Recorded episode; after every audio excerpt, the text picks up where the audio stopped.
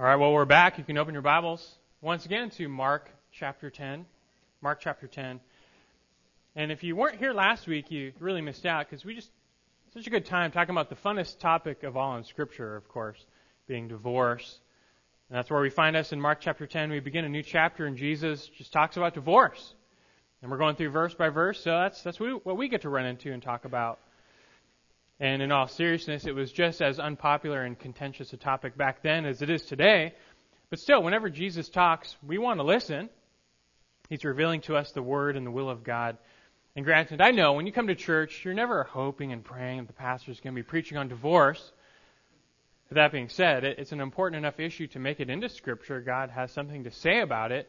And so I want to know what does God have to say about something like divorce? And from Jesus, we find out.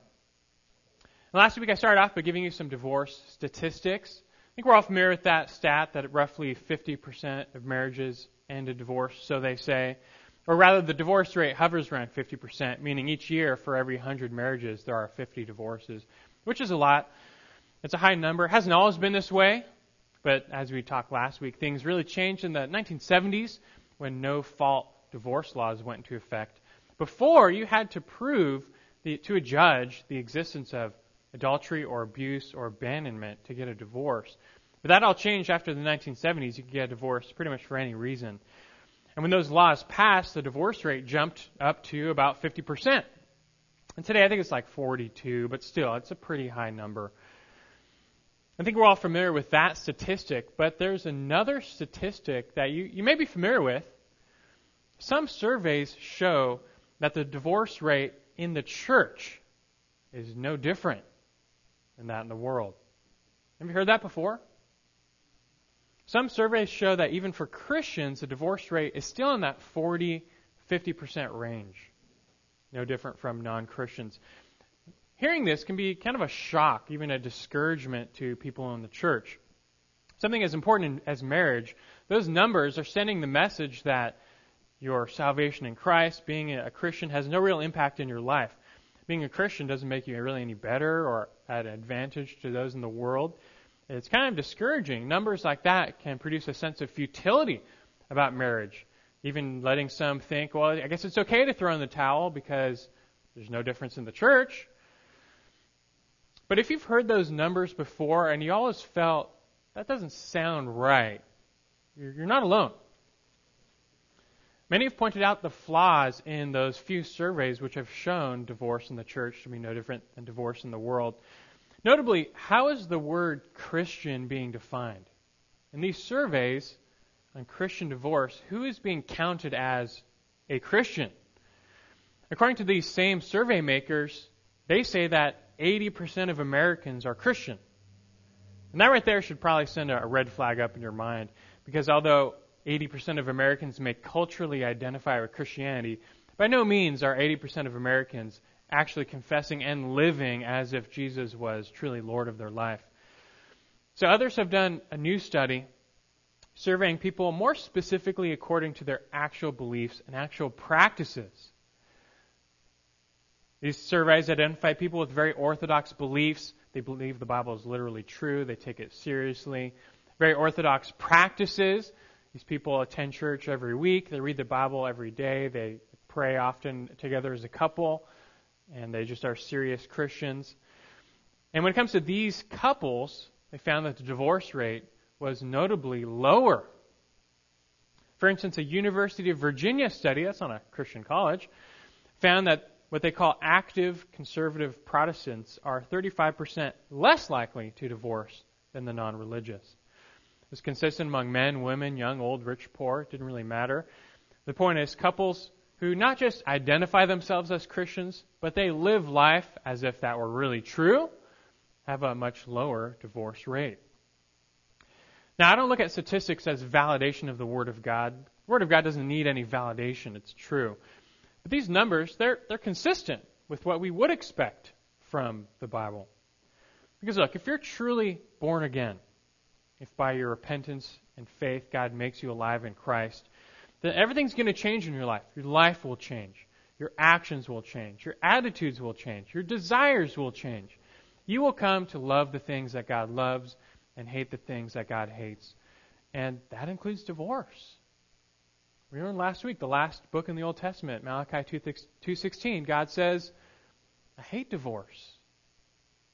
And we as Christians, we're, we're not perfect, but you should be serious. You should be a serious disciple of, Christ. And if you are serious, you're, you're not immune to divorce, but you're going to do everything you can to fight for your marriage, because God loves that. And you're going to do all you can to avoid divorce, because God hates that. So, yes, we do expect the divorce rate to be lower in the church. And when you're dealing with, we're talking about people who are Christian not just by name, but by actual life, by what Scripture says, then indeed the divorce rate is lower. And all this goes to say, the point I'm making is that it's true. God's ways are good. The way of the world, the way of sin, all it does is separate and divide people. Uh, that's what sin does. Sin separates people. Sin separates us from God, separates us from one another. So you put two sinners together in the same house, married, living 24 7, their sin, it's going to start to divide them. All of us are going to suffer that. When you pair that with a culture of selfishness, where self fulfillment becomes the greatest good, then it's no wonder that divorce rates have gone through the roof. People are merely encountering that the fallout from sin that is not being dealt with. But divorce is not the answer. It's not the key to true happiness. Divorce is just trading one problem for another. Most, most of those who go through divorce, they find they're, they're not happier now. And they just have the wreckage of a, a broken family to deal with. It's not good. This is not the way. It's not how it's meant to be. And there is a better way. The way there's a way which seems right to man, but its end is the way of death. Proverbs 16:25. But instead, how blessed is he who fears the Lord, who walks in his ways. Psalm 128, verse 1. The way of the Lord, that's the way to true blessing. In this life and the next, the path of Jesus is the path of peace. And that's because although sin separates and divides us, the gospel reconciles and brings us together. The good news of Jesus Christ enables us to be reconciled to God and reconciled to one another. God wants to see families stay together. And although sin pulls us apart, what we have in Christ can, can knit us together and overcome that. He wants to see families overcome their sin through the gospel. And this glorifies God. This blesses us, and marriages, they stay together. I just hope that as you, as you hear about this, as we start to get into it, you're, just thinking to yourself, I, I want to know really the way of the Lord? Where is that way? Well, what does that way look like? What is the way of the Lord? Especially when it comes to marriage and divorce and the family, I want to walk that blessed path. I don't want the suffering and the hardship. Tell me what I can do, what God has for me. What's His way? Starting last week, we encountered that way in Mark chapter 10. We, we just turn the page to Mark chapter 10, and right away we find Jesus teaching on divorce. Some Pharisees had approached Jesus and they're trying to trap him when it comes to this sticky topic of divorce. In that day, their culture was just like ours. Divorce was accepted. People were getting a divorce for any old reason. And the Jews, led by the Pharisees, they even justified it. They attached a little Bible verse to it. Deuteronomy 24, verse 1. So the Pharisees, they're coming up to Jesus. They already support divorce. And they already know Jesus is a hardliner on divorce. So they're trying to trap him. They're trying to set him up to oppose divorce because that's going to diminish his popularity with the people. If you're standing in front of a crowd, and that crowd has a lot of divorced people in it, and you start teaching that God is opposed to divorce, you're going to get real unpopular with that crowd real fast. And that's what they're trying to do. But Jesus turns the tables on them. First, he dismantles their abuse of Deuteronomy 24. By no means did Moses command divorce. And we studied that passage last week. That passage was given not, not as a command, even a condoning divorce. The passage was given to try and stop divorce, or at least regulate it in the case of protecting the woman. But by no means is that God's ideal for marriage. God hates divorce. Instead, Jesus took the Pharisees to the real word from Moses on divorce and marriage. And that's found in Genesis chapters 1 and 2. And back at, at the very start, at creation, God revealed His will for marriage and the family. And we found that last week. Just to refresh your memory, if you're at Mark 10, look at verses 6 through 9. How did Jesus counter their teaching? He said in Mark 10, verse 6 But from the beginning of creation, God made them male and female. For this reason, a man shall leave his father and his mother, and the two shall become one flesh. So they are no longer two, but one flesh. And what therefore God has joined together, let no man separate. And with this statement, Jesus was slamming down the loophole that the Pharisees thought they had found in the Old Testament. And he's showing God's real will for marriage. Marriage, according to God, is between one man and one woman, uniting them together as one flesh for life. And where does divorce play a role in God's plan in Genesis 1 and 2? It's not there. It doesn't play a part in his plan. Divorce plays no role in God's plan. It's not meant to be. What God has joined together, let no man separate. The culture back then is just like our culture today. Had a very low view of marriage and a high view of divorce. But Jesus confronts that and he challenges that, and he may be challenging you because God has an extremely high view of marriage a very low view of divorce. This is where we left off last week. But we're not quite done because if you're just going off of Mark 10, if that's the only thing Jesus ever said about divorce, we get the impression that God never, ever permits or allows divorce for Christians. But we did make the observation last week that here in Mark 10, Jesus, he's not speaking pastorally to his sheep. He's talking to wolves. Jesus is repudiating the Pharisees. He's opposing their culture of easy divorce which demolishes God's design for the family. But this isn't Christ's only word on the issue. He said more. More can be said. More actually needs to be said when it comes to this whole issue of divorce. Because, you know, us gathering here, I take it you're not wolves. I certainly hope that you're sheep. And we get the point from Mark chapter 10 that the way of the Lord here is clear. God has a very high view of marriage. It's meant to be for life. People should not be separating for any old reason. However, divorce is a reality in our world because sin is a reality in our world. So we, we're coming from the perspective as sheep, and we want to ask Jesus some more questions like the disciples did. Lord, we, we want to know is there ever a time when God does permit divorce? And what should we do if we're in an extremely difficult relationship? I mean, we just stuck forever? And well, what does God say? And how do we deal with existing divorces and remarriages that have already took place? What do we do about that? And many questions, and, and coming from the perspective of sheep, there's a lot of questions that we need some answers to, and that's that's why we're here today. That's why we decided to come back for a part two to this teaching on divorce from Jesus. Just trying to get answers to some of these other questions. Find out what else does Scripture say about divorce? Hey, like last week, I know it's not the funnest topic here on Sunday mornings, but it's needed, especially given our culture. We just we need to know clearly what is God's way when it comes to marriage and the family. I want to know the way of the Lord. I want to follow the way of the Lord. So show me the way. We're going to find uh, out more about that today. So along these lines, here's what we're going to try and do: six questions about divorce answered from Scripture. Simple enough, just a little Q&A format, except I'm answering and asking all the questions, but six questions about divorce answered from Scripture. And that's what we want to know. I don't care what the culture says. I want to know what God, His Word says. So six questions about divorce answered from Scripture. Now, to start off, we already know God's design for marriage one man, one woman, married for life. We already know His attitude toward divorce. God hates divorce. But, you know, we have passages like Deuteronomy 24 where divorce is tolerated. So it makes us wonder. Question number one Is divorce ever permitted by God?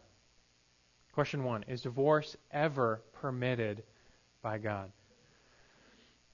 When you, in the Old Testament, we find divorce indirectly being permitted by God. Divorce was a reality in the Old Testament. For example, Leviticus 21, verse 7, says that priests were not allowed to take divorced women as their wives. This is one example showing divorce. It existed, it was accepted, but there still was a stigma attached to it. Thing about the Old Testament, though, is it doesn't tell us much directly when it comes to divorce. There's another very interesting passage I want to expose you to, found in Ezra chapter 10. You don't have to turn there, but Ezra 10. Remember how Israel was exiled by God? Remember the whole part? They lost, they, they're kicked out of the land, they're taken exile to foreign countries. Remember why God judged them like this and He allowed them to be exiled? primary culprit was their idolatry. And do you remember the top factor leading Israel into idolatry? The top factor was them marrying foreign spouses. God strictly forbid the Jews from taking pagan spouses because he knew it was going to lead their hearts astray and into idolatry. They didn't listen, and it did. And so they were exiled for this. Now, Ezra, he's writing after the exile. And Jews, they're starting to come back to the Holy Land, to Jerusalem. But as they start to return, guess what they do again? They start marrying foreign wives once again. And guess what happens? Their hearts are starting to be led astray again. So Ezra, he's a scribe, he's their spiritual leader. He's mourning over their disobedience once again. And he's convicted this has to be stopped. We can't let this happen again and Israel to be doomed again. So Ezra, he assembles all of Israel back to himself. Whoever's back in the land, gathers them all to Jerusalem, and he leads Israel in a national repentance. Everyone together.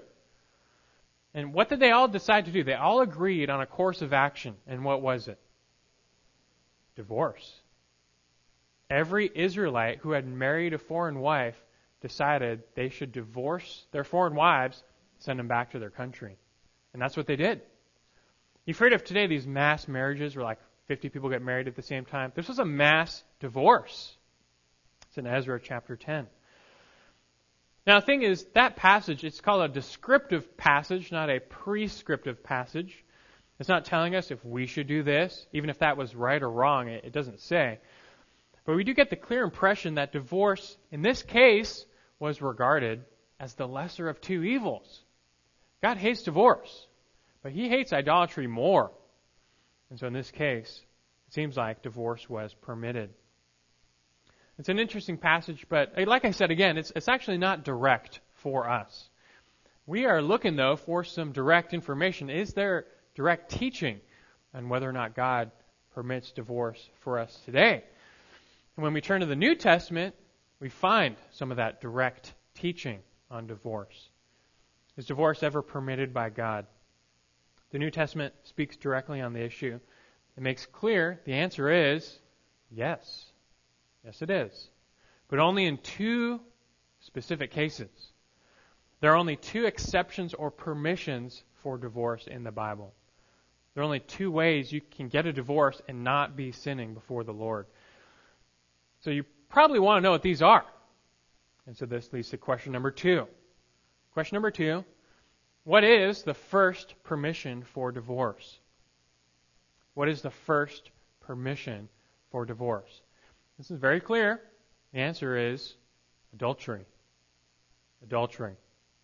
This one comes from the mouth of Jesus himself in Matthew 5. So Turn there. If you have your Bibles, turn back to Matthew 5 from Mark 10.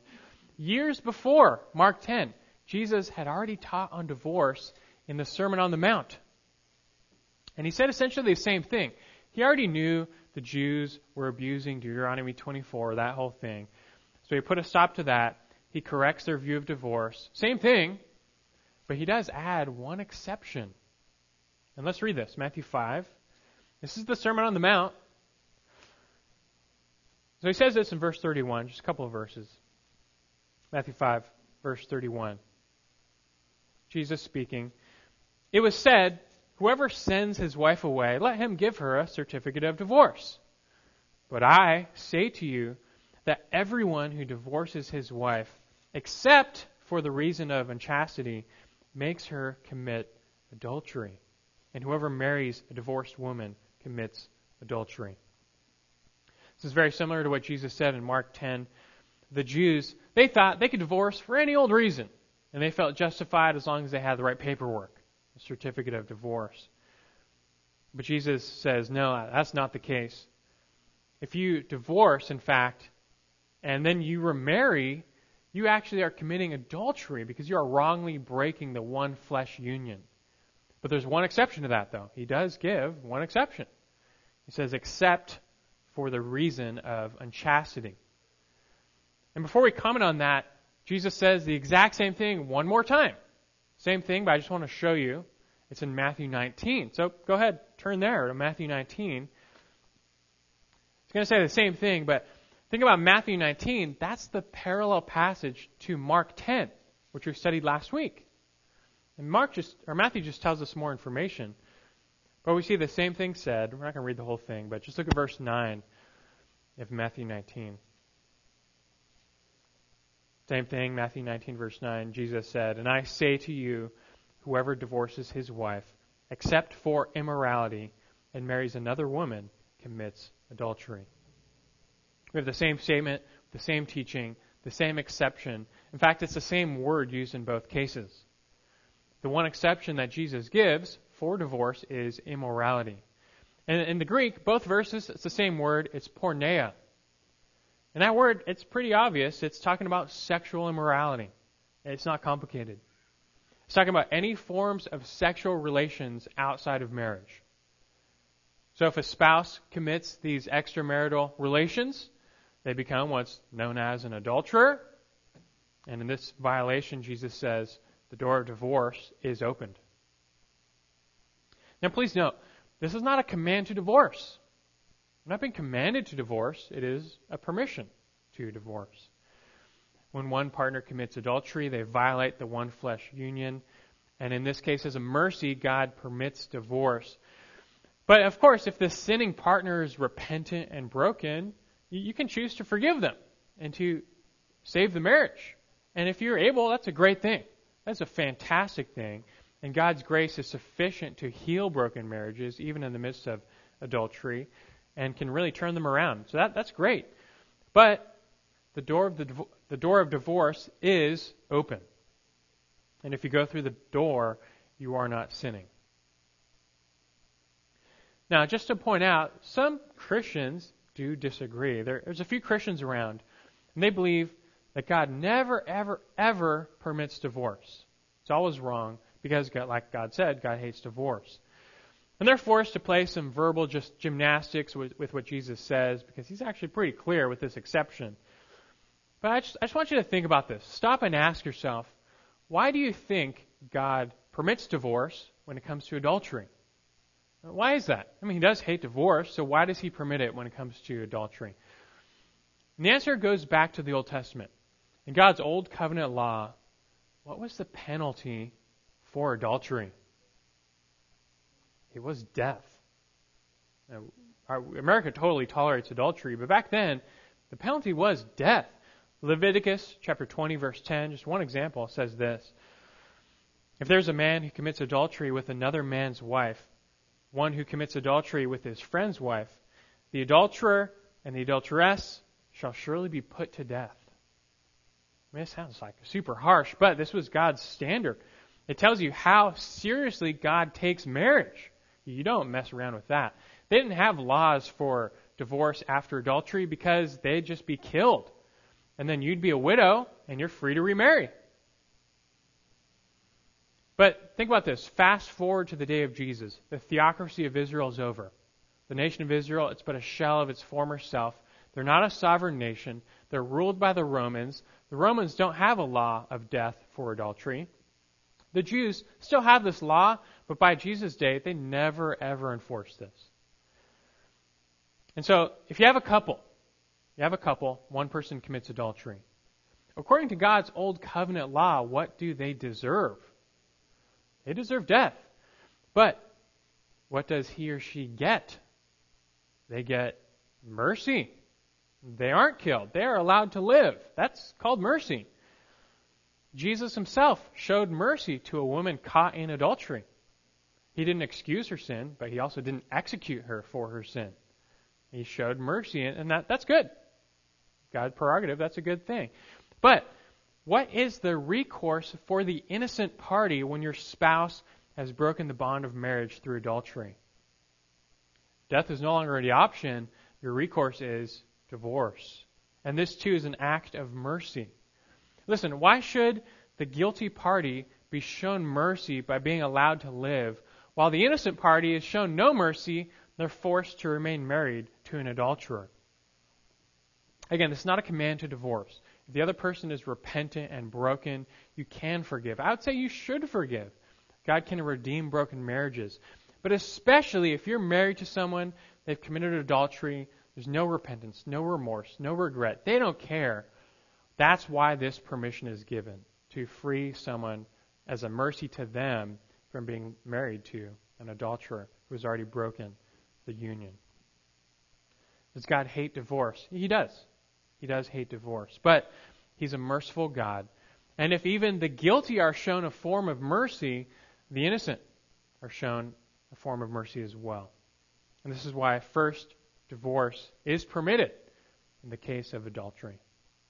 And we'll leave it there. We could say a lot more, but we'll leave it here for now. First permission for divorce is adultery. Now, moving on, I told you there were two permissions for divorce in the Bible. You probably want to know about number two now. So, this would be our third question. Question number three What is the second permission for divorce? Simple enough. What is the second permission for divorce? The answer is equally clear. It is abandonment by an unbelieving spouse. And you have to get all of that. Abandonment by an unbelieving spouse. This comes to us from the Apostle Paul in 1 Corinthians chapter 7. So turn there. You're going to want to turn there. We're going to be looking at a lot of 1 Corinthians 7. So turn there now.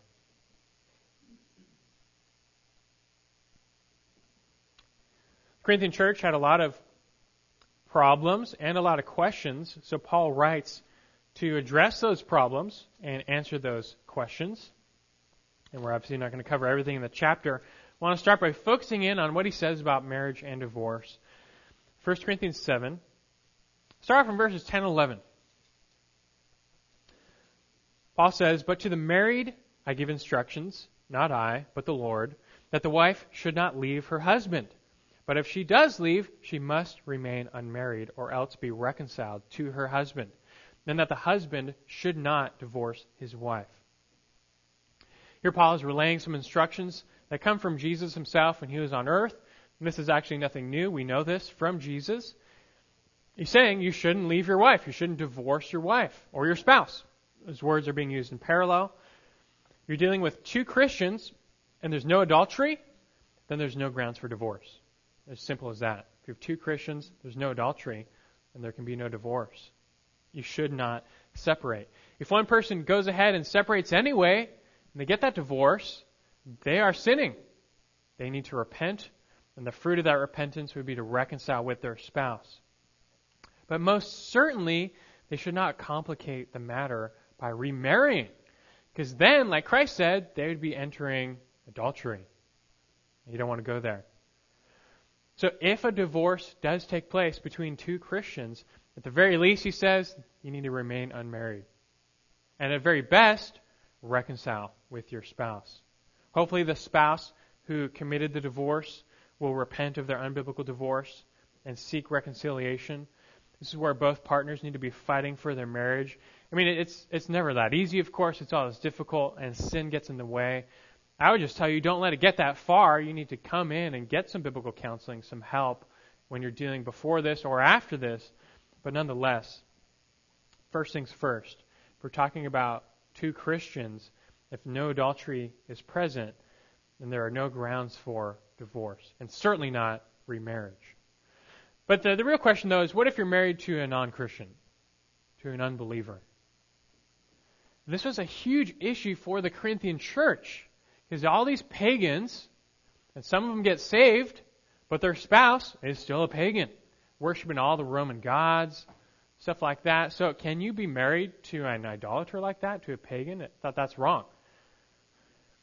Well, the answer here is very clear. Paul gives us some new revelation in verses 12, 13, meaning Jesus didn't say this on earth, but Paul is still giving us a word from the Lord. So let's keep reading now, verse 12. He goes on and says, To the rest, I say, not the Lord, that if any brother has a wife who is an unbeliever, and she consents to live with him, he must not divorce her. And a woman who has an unbelieving husband, and he consents to live with her, she must not send her husband away. Again, what he's saying is Jesus didn't talk about this scenario while he was on earth, but Paul is speaking still authoritatively from the Lord. And the point is this if you're married to an unbeliever, basically the ball is in their court. If they consent to live with you, then you have no grounds for divorce. You must stay married. In 2 Corinthians, Paul made it very clear that you should not enter marriage with a non Christian. That's forbidden. Don't get married to a non Christian. But if through a course of events you find yourself now married to a non Christian, maybe you came to salvation, they never were saved, or you both thought you were Christians but they've fallen away from the faith. Either way, now you're married to a non Christian. Bottom line is, if they consent to live with you, divorce is not allowed. You stay in that marriage.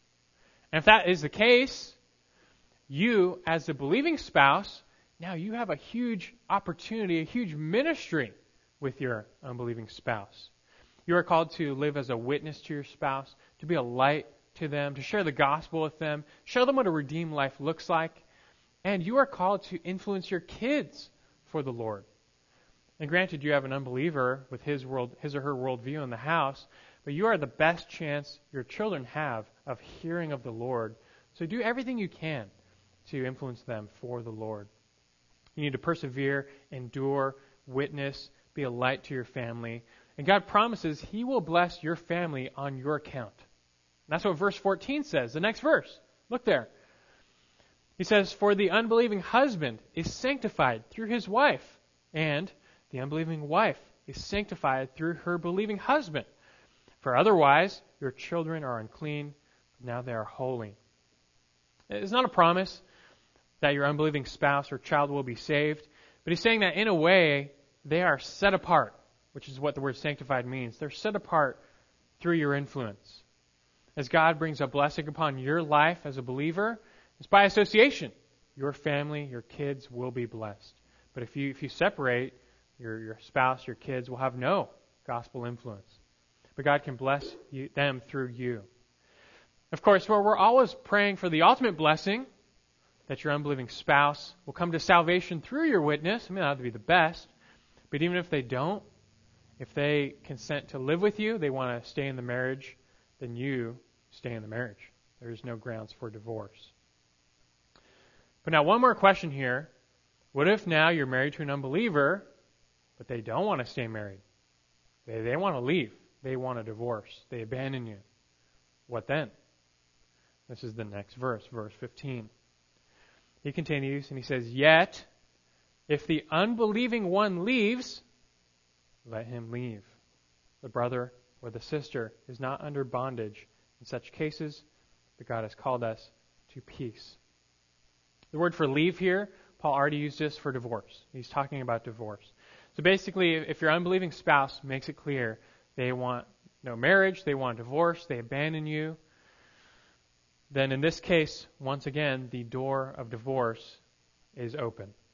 You are permitted to divorce. No, no command, but you are permitted to divorce. This is the second of two legitimate permissions for divorce in the Bible. Paul says the believer is not under bondage in such cases.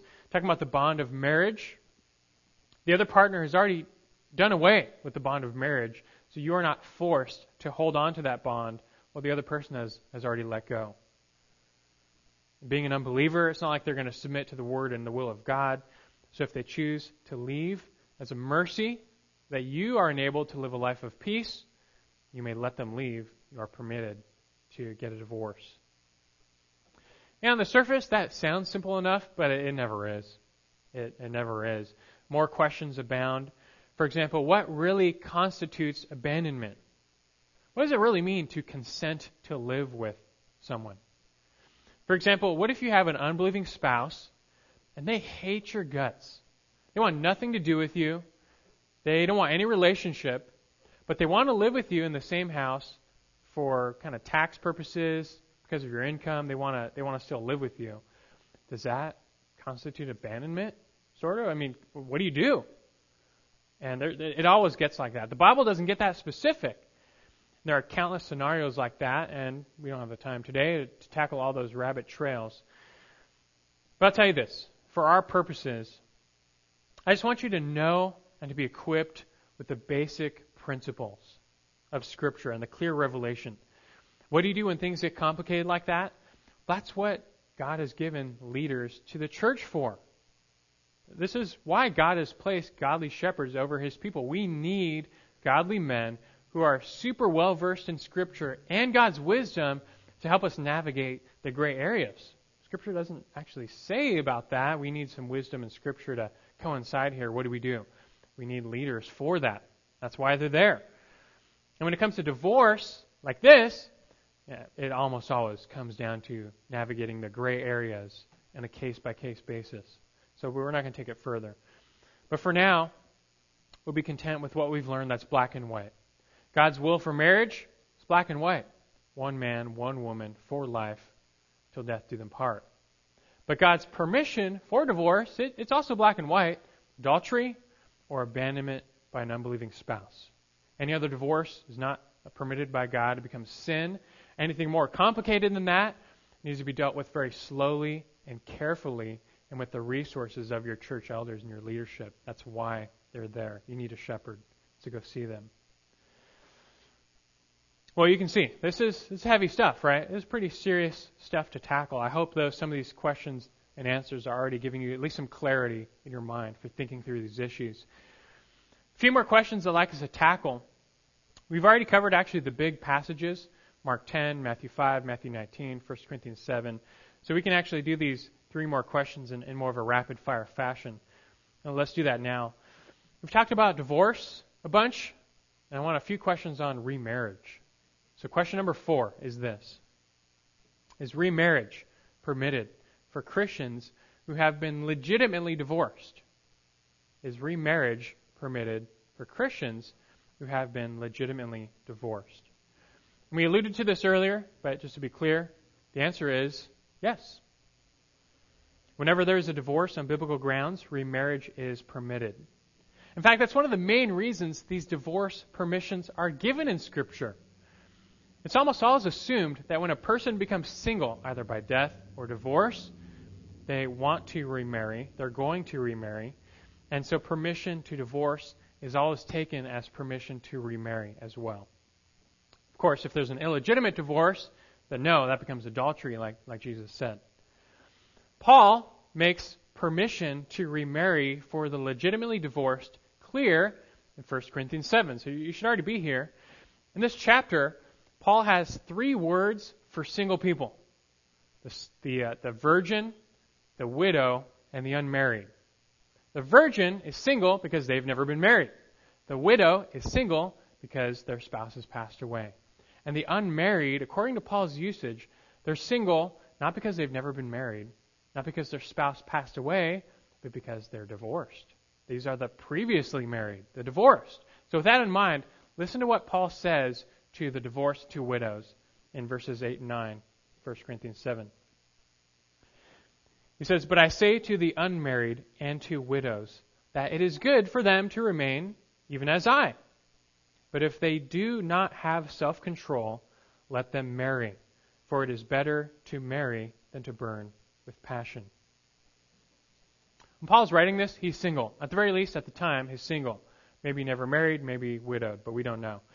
But that, that being single afforded him so much free time to serve the Lord. It was great.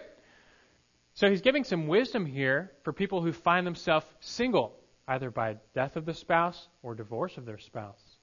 He's talking to Christians, and he's saying either way, if you're, you, it's good to be single. There's wisdom there, but if you're not able, if you're not ready, if you still have these desires, then go ahead and be married. You're free to be married. He's actually not giving a command here, but presenting us with wisdom, which you'll see as a theme that you are free to remarry. So the answer to the question, yes, remarriage is permitted for those Christians who have gone through a legitimate divorce. There's only one kicker, and that is you must remarry, like he says in verse 39, only in the Lord, meaning you must remarry another Christian. And that, that rule never changes. You are called to marry only other believers. Let's to another question, a little stickier. Question number five. Is remarriage permitted for Christians who have been illegitimately divorced before they were Christians? Is remarriage permitted for Christians who have been illegitimately divorced before they got saved? Again, if, if, you, if you're a Christian and you get that illegitimate divorce, Jesus says no remarriage, that becomes adultery. But what if it happened before you were saved? What if it happened before you genuinely were saved? It, happens more than you might think. Two people, they get married. They're both unbelievers, technically. You know, whatever they call themselves, they're both unbelievers. Later, they get a divorce for unbiblical reasons. But then one of them gets saved. They get saved, they want to serve the Lord, that everything in their life changes. And later, though, they, they want to remarry. But they have that unbiblical divorce in their past. So, are they allowed to? What, what can they do? And look, this whole topic, we know, we're not dealing with anything ideal. We're just trying to make the best sense we, ha- we can out of a fallen, broken world. But what, what can this person do? Well, look, at salvation, if you become a true believer, that means part of that, you repent of all your past sins. And in this case, it's going to include a, a wrong divorce. And as you repent, God forgives you. He forgives you everything, including that, that divorce. But can you remarry? Well, we get some more wisdom and guidance from Paul in 1 Corinthians chapter 7. So this time, look at verses 27 and 28. Notice what he says here. He says, Are you bound to a wife? Do not seek to be released. Are you released from a wife? Do not seek a wife. But if you marry, you have not sinned. And if a virgin marries, she has not sinned. Yet such will have trouble in this life, and I'm trying to spare you. So again, here's what's going on in the context. Paul, he's talking to Christians, and he's addressing them according to the status they were when they got saved. So, so in other words, he's saying, look, when you got saved, were you already married? To a believer or an unbeliever, doesn't matter. When you got saved, were you already married? says, then stay married. Or when you got saved, were you released from a wife? Meaning, were you divorced? And he says, well, stay single. But, he says after that, but if you do marry, he says you haven't sinned. You may have some trouble in life, and you're going to have a blended family, and that's some hardship, but he says you are free to marry. So once again, he's not giving a command. This is called wisdom. We're not being commanded one way or another. If you're divorced and then you become a Christian, you're forgiven of all things, and your options are open. There's some, there's some wisdom in staying single. But if you desire to remarry, you are free to remarry. You're not sinning either way, he says. The decision is up to you. You need to be very wise and careful in that decision. But yes, you are free to remarry if you're divorced before becoming a Christian. Let me throw in one quick note, though. Should you, in this case, be reconciled to your first spouse? Should you go back to your first spouse if you get saved and, and they're an unbeliever? Well, it really depends. If your old spouse has remarried, the answer is no. The door has been closed. You cannot be reconciled and remarried. If your old spouse is still an unbeliever, the answer is no. You cannot be remarried. Because this, then the other principle kicks in you can't marry unbelievers. And two wrongs don't make a right. So the door is still closed. Only if your old spouse independently got saved can you seek reconciliation and remarriage with them and that would be a great thing. And praise God for that. It happens. It's an amazing thing. But if that doesn't take place, you are free to remarry, again, only in the Lord. All right, one final question. I, we covered a lot. It's, I know it's heavy. You guys have hung in there. But I want to include one last question for you this morning, and it's this number six. If a Christian had an illegitimate divorce and remarriage, does that mean they're living in a permanent state of adultery?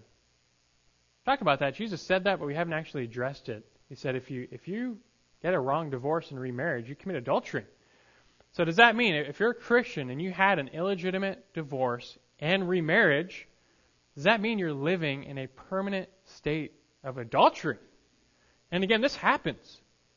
Maybe you take a Christian couple and they're really immature in the Lord, or they're ignorant, or maybe they're just outright disobedient. And either way, they decide to get a divorce, and it's an unbiblical divorce. And so now they're single, but then they remarry. Fast forward, and, and they grow in the Lord. They start to grow in the Lord a little bit, and they realize that what they did was actually wrong. Their divorce was illegitimate, and technically that means their remarriage was adultery. So does that mean they're living in a permanent state of adultery? Can, can they ever be right with God again? And to be quick with this one, the answer is no. This does not make you a permanent adulterer. You don't become a permanent adulterer. Jesus did say the, your act of remarriage after a wrongful divorce is an act of adultery. But he doesn't he didn't say it makes you a perpetual adulterer. And can you ever be right with God again? Of course. Of course you can. Like any sin, you need to repent. First, you have to come to realize that your divorce was unbiblical. It was sin. You sinned by getting that divorce. And then you have to realize that technically your remarriage was unauthorized. It was an act of adultery. And that's wrong.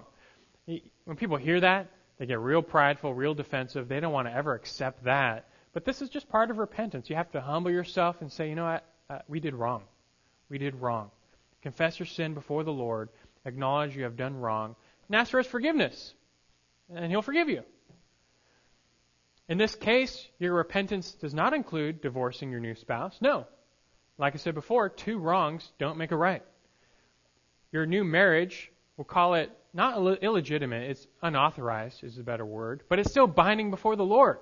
Your marriage is still a covenant before God, and it's binding before Him. Both of you need to humbly seek the Lord's forgiveness. That will make you right with God. And then move on. Then you move on. God has providentially allowed this to happen. So whenever there's sin, you repent of it. You're right with God. Move on. Your new marriage is binding. So you need to love your new spouse. You need to honor that marriage. And in God's providence, you, in a way, have been giving another chance. Do it right this time. And that's it. And really, it's just going to come down to your heart. True believers are heartbroken over all their past sins, whether that includes divorce or not. They want to do what's right before God, whatever that entails. They're going to do it. And that delights God. But I'll tell you this, some people, they have the hard attitude where they secretly think to themselves, you know, I'm just going to, just going to get this divorce. I know it's wrong. I know it's wrong before God. I'm just going to get this divorce because I really want to marry this other person. They make me so much happier. And, you know, after the fact, I'll just repent. God will forgive me later. God wants me to be happy, right? And hopefully you see the problem with this. This person doesn't serve God at all. They serve their own personal happiness. They're their own God. And they're abusing God, they're abusing His grace, and revealing really, it's the heart of a non believer. That's what it reveals. But don't count on God letting His grace be abused. God will judge. And any couple with unrepentant sin in their lives should not expect God's blessing, but rather his discipline. But a genuine heart will grieve over past sins, seek the Lord's forgiveness, embrace God's will for the future, and then move on. In whatever situation you find yourself in, come to terms with your past. There's sin, you repent of it, and then just get on with living life to the glory of God. You don't need to live in that past. You need to move on. At the end of the day, I think we can all agree none of us have a clean past. Right? And that leads to an important final reminder. I want to leave you with this thought. Think about all the all that's wrong in your life. Think about all that's wrong in your life. Whether that includes divorce and remarriage or not. And either way, your troubles are because of your sin or someone else's sin, and likely both.